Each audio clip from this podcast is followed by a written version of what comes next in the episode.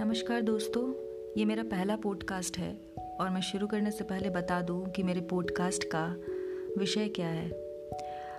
असल में मैं हिंदी साहित्य की प्रशंसक हूँ, चाहने वाली हूँ और मैं खुद भी लिखती हूँ कविताएँ।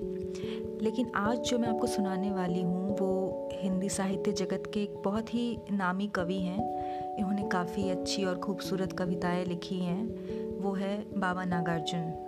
उनकी एक कविता है गुलाबी चूड़िया। तो आज मैं आपको वही सुनाऊँगी। तो थोड़ा मैं आपको इस कविता के बारे में बता दूँ।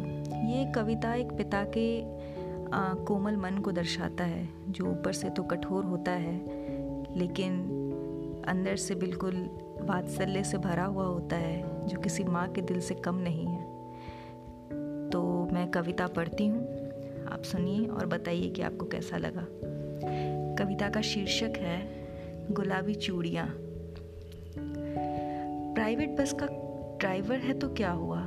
सात साल की बच्ची का पिता तो है। सामने गियर से ऊपर हुक से लटका रखी है। कांच की चार चूड़ियाँ गुलाबी। बस की रफ्तार के मुताबिक हिलती रहती है। झुककर मैंने पूछ लिया, खा गया मानो झटका? अधेड़ उम्र का मुच्छड़ रोबीला चेहरा। आहिस्ते से बोला हाँ साहब, लाख कहता हूँ। नहीं मानती मुनिया, टांगे हुए है।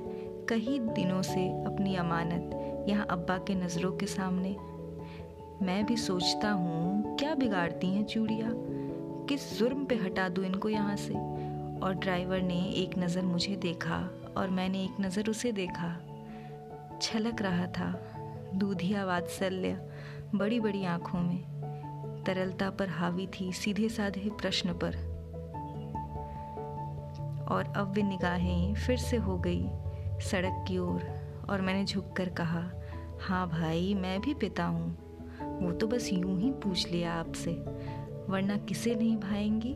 नन्ही कलाइयों की गुलाबी चूड़ियाँ।